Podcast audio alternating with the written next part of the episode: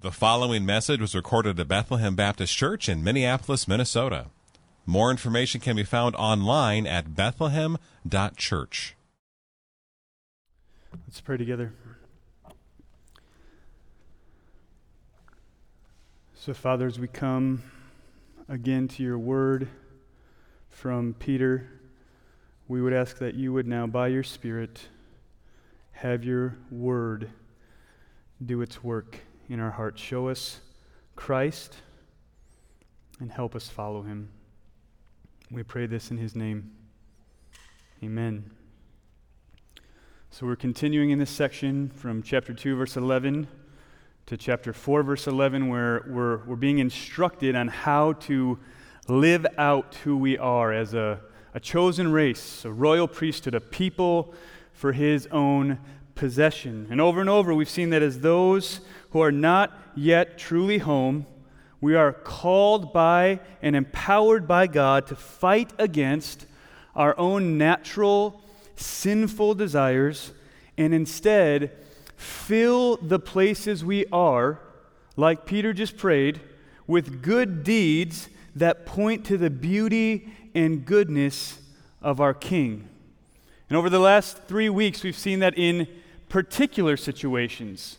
So we've seen it in regards to the governing authorities, a posture of submission while doing good, honor all people. We've seen it with slaves and masters, and then last week, even with wives and husbands. And so Peter got particular to the people he was talking to. And Now he's going to zoom out again and refer to all, meaning all Christians who read this letter and he's going to call them to a radical idea. I mean, we've read this so many times that we might take it for granted, but this radical idea that when someone hurts them, they seek to bless the very person that hurt them.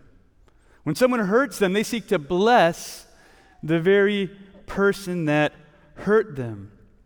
So the calling is clear. In other words, the logic, what we're called to in this text, is not very difficult, but doing it is very difficult. It's difficult in our own homes, in our own church. So, why is it so difficult? And I think the reason is that it is so natural to revile. It is so natural to want to do bad when someone does bad to you. I mean, we have to admit that oftentimes it's just still our first instinct. In other words, we don't have to teach our kids to revile. If you have kids, you've been around kids, that's not something you have to have a lesson. You have to sit them down and say, here's how you fight over toys. Here's how you blame your brother or sister when they do something to you. Here's how you shift the story and, and, and hurt other people when they hurt you. It's natural from the very time we can walk and talk to revile and do evil to those who revile and do evil to us. This is just who we are in our natural state. But here again, we have commands that are meant to help us become who we are, not naturally, but supernaturally in Christ. We are a chosen race from all races, a holy nation from all the nations, a people from all the peoples to proclaim the excellencies of Christ. Once we had not received mercy, but now we have been born again by mercy so that we can walk in new ways. And so while this task is hard and while it's not natural, it is possible for the supernatural people of God. And if we are honest, we all have people in our lives that hurt us. Right now, there's someone in your life who has recently hurt you. It's the nature of a broken place. We have people in our lives who frustrate us. Right? We just want to pull our hair out with what they say or what they post or how they say it or how they post it. Right? Just want to throw them away and run away. Maybe you feel like someone thinks or speaks in ways that aren't fair, that don't really represent you. Isn't it so natural to go into frustration mode, to have bitter thoughts in those moments where you actually have nothing to do and you haven't distracted yourself and numbed yourself from your soul and you actually have a moment to think, it just goes to bitterness, just goes to frustration. Well, the flesh and the devil will conspire to make us distant and defensive. So, as you hear this text this morning, I, I don't just want you to try to wiggle out from underneath and say, well, it's not like I'm openly going around cursing people or reviling. I don't even ever use that word. But what does your heart do? What does your heart do? If this text is meant to help us become who we are from the inside out, what does your heart do? Is your heart I mean, this is radical. Is your heart posture one that seeks to bless those who curse you? Is that where your heart runs? You just attacked me. You just reviled me. You just did evil against me. My reaction? Oh, how do I bless you? I, I just don't know that that's my normal reaction. Is that yours? But maybe this word will help it be ours together. So let's look at verse 8 first, where Peter's going to talk about a blood bought family. Here's what he says Finally, all of you have unity of mind, sympathy, brotherly love, a tender heart, and a humble mind. So, after a few sections on how to relate to the outside world, Peter's point here is that the people of God are meant to act as a blood bought family in this world. This family should be different than the world and should be a place of Christ like love on display. The world will know you by how you love one another, they'll know that you're my disciples. Let me put a scenario up for, for you, one that's totally made up. Can you imagine a scenario where the church was not acting this way towards each other? Like, imagine a pandemic, maybe where they were sniping at each other, maybe not very sympathetic to one another and how they were interacting, not tender, not showing humility in their conversations. Now imagine there was some platform where they could do that all the time and not even have to face each other and be isolated because of that pandemic. What if there was endless information and controversy being put out and stirred up that instead of researching and carefully engaging with one another, they took like a bazooka and launched at one another? Wouldn't that make a church grow weak and weary? Have you not felt that weariness in your soul? Even if you haven't been right in the thick of it, you've, you've heard about it. And maybe you've grown weary because this is supposed to be a place that's different. This is the people of God. This is the blood bought family, sympathy, unity of mind, tender heartedness, brotherly like love. Is that happening? Wouldn't that sour their witness on top of making them grow weary? Well, here's what Karen Jobes says about these terms that are used. A commentator, just to let you know, I didn't just want to say blood bought family five times. Here's what she says She says, Peter feels the freedom to apply to the Christian community terms most commonly used of family relationships. He's following the thought that their new birth, generated by God the Father, makes the Christian community into a supernatural family. One more time. Peter feels the freedom to apply to the Christian community terms commonly used of family relationships, following the thought that their new birth, generated by God the Father, makes the Christian community into a family. It's what we are. This is the supernatural blood bought family where people from diverse backgrounds and demographics become one somehow. John Piper, in a seminar on 1 Peter 3 8, argues that all of these characteristics that we see here are emotions or dispositions of the soul. In other words, oftentimes in these arguments, we just go, well, who's right? Who's winning? Who has the best argument? And here, Peter would say, it matters how you feel towards other people. In this family as you interact with them. In other words, we can't be people that just say, well, we don't care about emotions and feeling and all that soft stuff. We don't need to care about what we, what's going on in here. It's got to be right. We care about propositions. And of course we do. Propositions matter, our, our lives stand on them. But this proposition in this book says our emotions matter. Our dispositions towards one another matter. You can be so right that you're wrong. So let's look at what these things are. First, unity of mind. This literally means to be of, of one mind, a one mindedness, a commonality. Pretty radical term from people coming from so many different backgrounds and demographics to have one mind. So, what should we have one mind about? I think it's about what we've already seen. So it's to remember that we're elect exiles chosen by God. We're people set apart by the Holy Spirit to be holy. We're people sprinkled with the blood of Jesus for obedience to Jesus Christ. We're people united in the finished work of Jesus Christ to help each other set our hope fully on Him.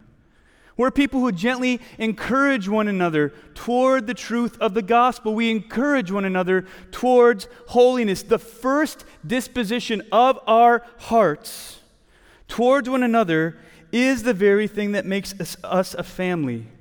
A one mindedness in the gospel of Jesus Christ and a united commitment to help each other stay faithful in following Him.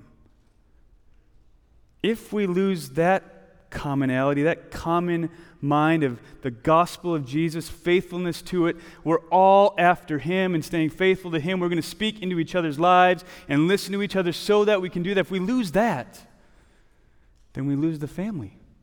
So it makes us Christian.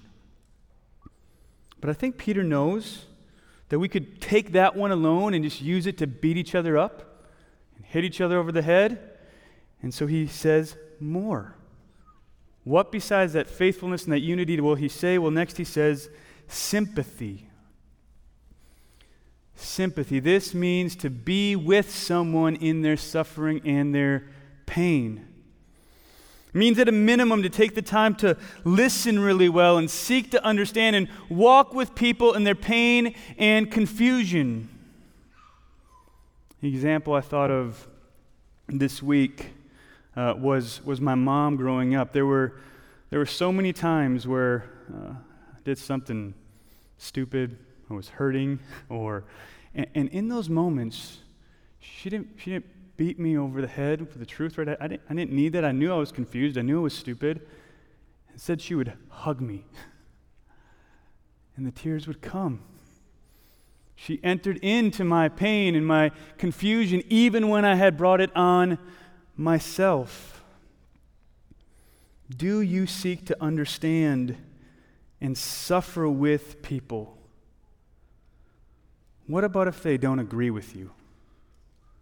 You still suffer with them? Will you still walk with them? What if they don't get it? Whatever that means. Will you still suffer with them? Will you still enter into their pain? How long before you give up and walk away? Jesus, just remember this Jesus entered into our brokenness and is a sympathetic high priest even in our weakness. He loved us while we were yet sinners. Right thoughts and perfect behavior is not a prerequisite to you being sympathetic towards someone. It wasn't for Jesus, and it's not for us. Brotherly love. These terms are calling us to act as brothers and sisters. Yes, we will squabble, but we won't leave. Yes, we will hurt each other, but we will say we're sorry. Yes, we will get offended and not get our way and even flat out disagree sometimes. If you're looking for a church where you never disagree, good luck. But we will not give up on each other in that disagreement. We will not disregard each other. We will not throw each other away. As we get angry and frustrated with a cancel culture, we will not cancel one another. We can't do that with brothers and sisters. Instead, we long for deep, true, sweet relationships as we are all seeking, fallen and broken as we are, to walk with Jesus? Are you eager to walk in self giving love as your big brother, Jesus Christ, has loved you? Or tender hearts. This is an interesting word. It literally means generous bowels. It's an interesting study to do. What it means is from the deepest part in you, way down in the most inward part of your being. You're eager to do good to the members of this family as Christ has done good to you. Do you see how Peter's not just talking about anything outward? We can all play church. We can all say the right thing.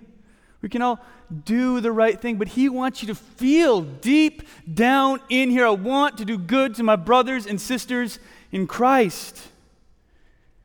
Wasn't the love of Christ radically generous? Is that your deepest longing? Or a humble mind? This means to share a mindset of, of lowliness. I think Philippians 2 is the other place we could go to see this. I'm just going to read from Philippians 2. Paul says, Being in full accord and of one mind, do nothing from selfish ambition or conceit, but in humility count others more significant than yourselves. Let each of you look not only to his own interest, but also to the interests of others. Have this mind among yourselves, which is yours in Christ Jesus. Now, the gap between Jesus and us, that kind of humility, is always going to be infinitely more than whatever gap you perceive between you and someone else. Can you follow Jesus here in actually counting others more significant? I mean, I just read this this week and just thought, oh, do I actually believe other people are more important than me? Do you actually believe that? Or are they part of your agenda? part of what you got to get done. Like they're more important.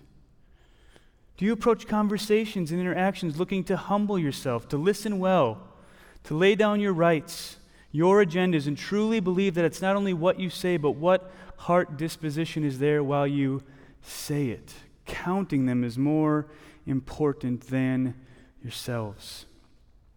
So these are the family dispositions of the heart towards each other. So, what we're called to can you imagine what it would look like to the world if this was happening? They might know we're disciples of Jesus because of how we love each other. So don't be content with simply getting the facts right. Search your heart and see if your words and your actions and your interactions and your posts are filled and written and spoken with these dispositions of heart that will fill our church and our Facebook pages and the neighborhoods and the nations with the aroma of a family bought with the blood of Jesus Christ. Let's become who we are as the people of God that looks and acts differently than the world. Peter is calling these believers to be a supportive, loving family as they walk through pain and persecution together. So the question is do you have these soul dispositions towards the blood bought family here at the South Campus? Did you mean it when you said, We do, in the covenant affirmation? They're long questions, so maybe you don't know what you said we do to, but go back and read them. See if you meant it. If it was really your heart in it saying, Yeah, I want to do that. I want to be that. Point number two a family called to bless and be blessed. Look at verse 9. It says, Do not repay evil for evil or reviling for reviling. But on the contrary, bless, for to this you were called that you may obtain a blessing. So, this section has been about how Christians relate to suffering and hard circumstances around them. I think this is mainly here now switching. If Peter has just said, here's how you relate as a family, love each other this way, strengthen each other this way, build each other up this way, now he's going, and now as a family, here's how you need to relate to those out there. They're coming. They're going to persecute you, they're going to come after you. At the time this was written, there were all sorts of crazy things said about Christians. Like there's crazy things said about us now, but I mean, things like they were worshiping false gods, things like they were eating flesh and drinking blood, like really weird cultish like things said about them. They were evildoers, up to no good. They were fools who believed in some guy who had been crucified. It was not a cool time to be a Christian. Right? There was no cultural capital for being a Christian like we've so long experienced. It was a net loss. Their place in society was getting lower and lower. So you can imagine in the midst of persecution how easy it would have been to give into thoughts of bitterness and reviling. Right? Like we see this with Peter when the, when the soldiers come to arrest Jesus and he's like, uh uh-uh, uh, i am cutting your ear off. Like, like that's the natural disposition. And here he is writing something a little bit different. In our day and age, our strange few hundred years of it being cool to be a Christian, it's slowly fading away for us. It's often said of us things like this like, you're judgmental because you stand up against abortion. You're unloving because you stand against so called same sex marriage. You're fools. You believe in a God who created the world? You're fools. You believe a Savior had to come to die for your sins? You're hateful. Stop telling people they're sinners for just doing things that make them happy. And that's where we're at. Too often, the Christian response to those kinds of accusations in our day is exactly what Peter warns against. As, as, a, as a church, I think we've been a little bit taken aback at the quick cultural shift, and therefore we've been afraid and angry. And so we've kind of taken to just calling names back at them. Right? We tell them what we're against, but not what we're for. We post mocking statements or eye roll emojis at those people we think are against us. We fight evil with evil. We counter reviling with reviling, and we justify, right? Someone's got to stand up for us. Someone's got to stand up to them. What does Jesus say to do? I mean, these aren't easy things. I'm wrestling with how I do this myself, but here's what Jesus says in Luke 6 27 to 29. I say to you who hear, love your enemies. Do good. You hear that phrase in Peter all the time? Do good to those who hate you. Bless those who curse you. Pray for those who abuse you. So the question is Jesus says, I say to those who hear, do you hear what he's calling you to? Do you hear it with your heart? To all these things that are said about us, instead of spending our time reviling and defending, getting angry and defensive about these things, I would say let's be the kind of church that fills the world with beautiful deeds of supporting moms with unplanned pregnancies and being a haven of grace for those who deal with the pain and shame of abortion. We can do both. Let's be a place that walks with those attracted to the same sex as the true family of God so that they have the love and relationships we all need as image bearers of God. We can do both. Let's just not tell people they're sinners. Let's say that we're sinners too. And people say, You're a bunch of hypocrites. Say, Yeah, you'll fit right in. I fit right in. We are hypocrites. We are sinners, but it's so sweet to walk with Jesus, to have a, a Savior and a shepherd. When they call us evildoers, we fill this place with the beauty of self giving love so that they glorify God on the day of visitation. That is distinctly Christian. There's nothing more natural than doing bad to those who do bad to you, but can you take the step of praying for those who hurt you? Can you take the step of asking God to help them and change them? Or are you like Jonah, right, sitting there going, I don't want to go preach the gospel. I don't want to pray for them. I don't want to engage them. What if you save them? Be awful. I hate them. Can you take the step of finding ways to try and do good to them, even when they've done bad or evil to you? Is there someone in your life right now that is difficult? Someone that hurts you, that frustrates you? Step number one is just start praying for them. Begin asking the Lord to work in their hearts. Begin asking the Lord for a heart that actually wants to do them good and it gives you an opportunity to do it. Like a heart that actually wants that. Doesn't just do it because you're supposed to, but wants to do them good. We can bless instead of curse as those who know that we don't ultimately need to fight for control in this world because it is not our home. We can bless instead of curse as those who know that the people of God, born again to a living hope, can live in new ways like this and have an inheritance coming. We bless in order to literally inherit a blessing. Here, Peter is again saying, Be who you are.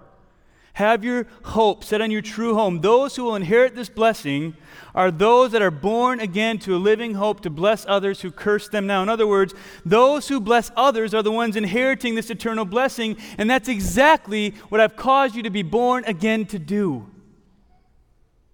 So bless others and receive your blessing, your inheritance. We're a family created to bless those who curse us always with our ultimate inheritance in view.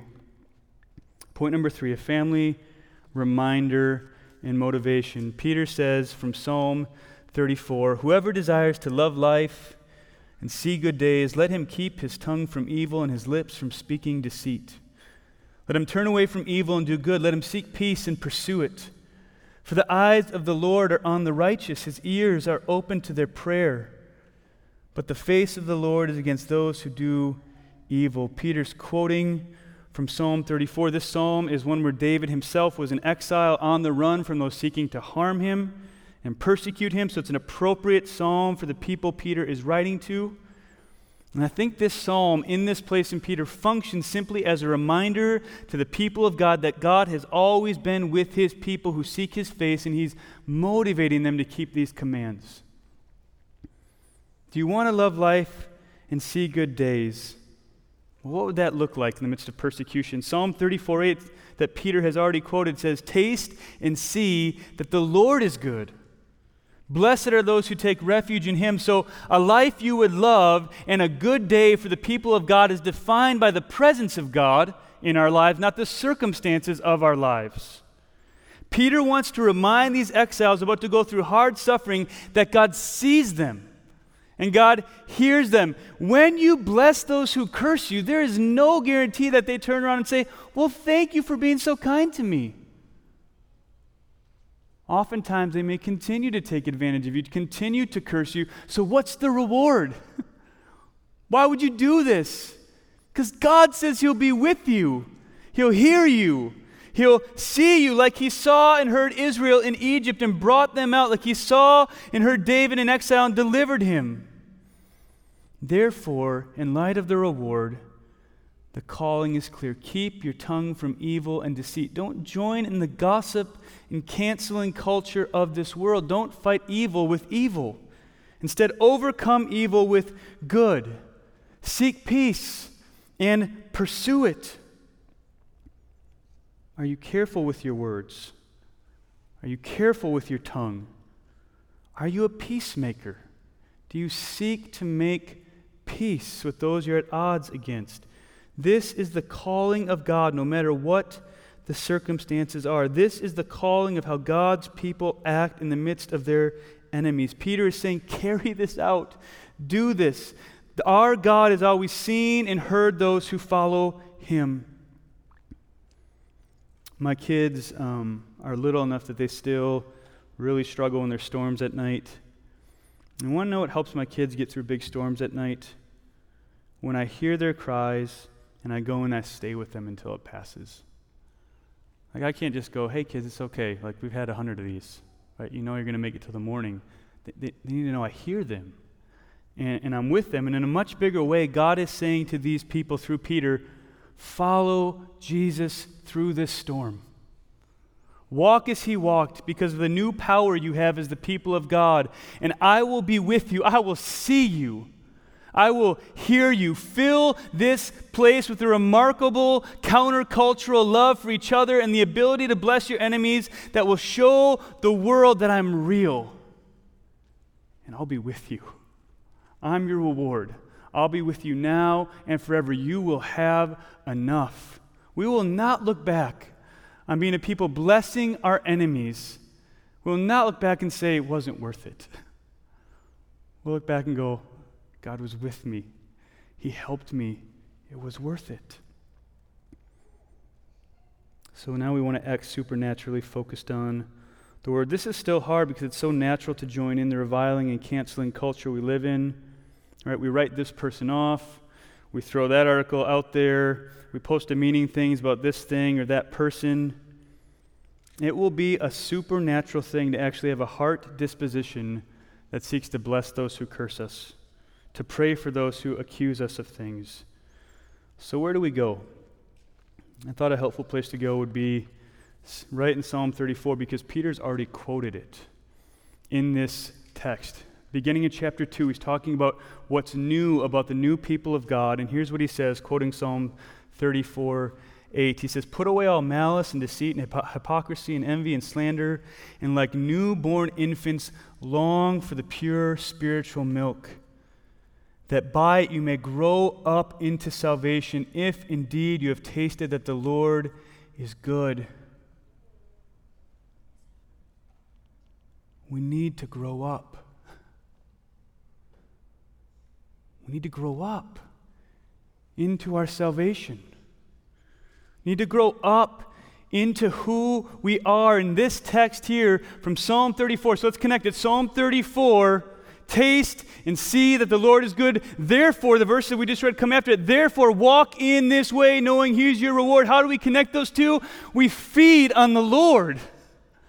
We look to the Lord. We feed our new longings as the new people of God. We cry out for more of the goodness of the Lord. We saturate our minds over and over again every few hours like a newborn baby if we need to. We fill ourselves up on Him so that we push all the junk food out. We seek to engage in every conversation and spend every dollar and use every minute and pour every talent He's given with our minds set on Jesus Christ. The supernatural word is the sword of the Spirit that will pierce through our hearts and show us what's really there. The supernatural word is where we go to not be conformed, but be transformed by the renewing of our mind. And more than anything, the supernatural word reminds us that we have a Savior we trust who's our example, and that we want to fill this place with deeds that point to the goodness of who He is and what He's done. Don't you want people to see Jesus? He's not here anymore except through you by His Holy Spirit. So, what do we want to remember about Him, especially in relation to this passage that we've just been in? Well, what about 1 Peter 2.23? When he was reviled, he did not revile in return. When he suffered, he did not threaten, but continued entrusting himself to him who judges justly. We have to remember our Savior. Got to remember him. Got to walk with him. And how can we walk with him if we don't know how he walked? I remember early on with my father in law, I was considering ministry. I don't even know if he remembers the story or not, but I was asking him, what is it like to be a pastor? Like, what is it like to walk into this hard situation? And that hard situation, he kind of let me shadow him. And I'd go to these things just go, that was weird, that was hard, that was different. So I was asking, like, what is that like? What are you doing? What's the experience that you're having in those moments? Because I'm sitting there going, uh,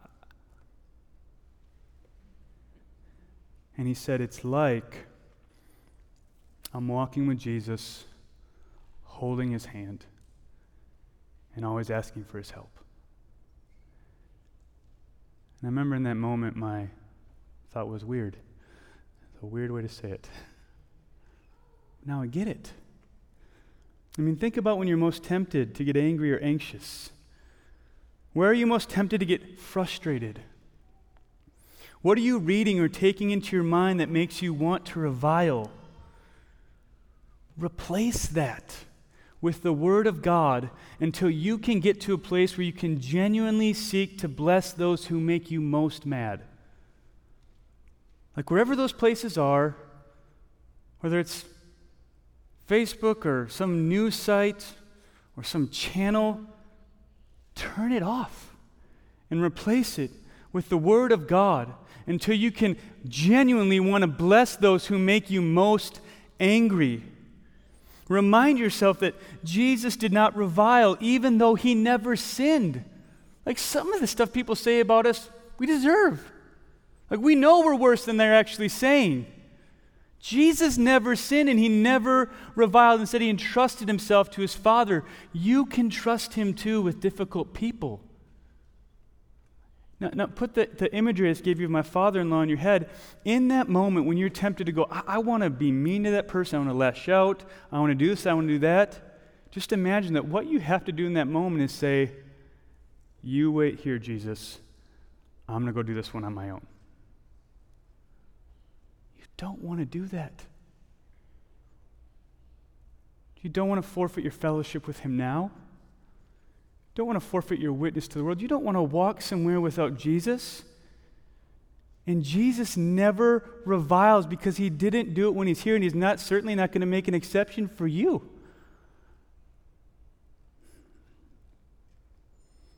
So don't let go of his hand. We're a blood bought family that was purchased by our Savior, who did not revile when he was reviled against, but who for the joy set before him endured the cross we're a blood bought family that can trust that there's joy set before us now, too, that we really will inherit the blessing of His eternal presence, that we can trust Him now in our suffering. And we are a blood bought family of elect exiles set apart by the Spirit, called to obey Jesus and fill these places with beautiful behavior that in the midst of suffering can only be explained if Jesus is real and living in us and among us. Like, that's the kind of place I want to be where the way we act only makes sense if Jesus is real. I want to do anything in our own strength. I don't want to do anything not holding Jesus' hand. And just as He always has, God will be with His people in their suffering. He will hear us, He will see us, He will be with us to empower us to show the beauty of Christ. He will work for our good and for the glory of His name as we love each other like Christ loved us and bless those who curse us because we know our ultimate blessing is coming soon. Let's pray.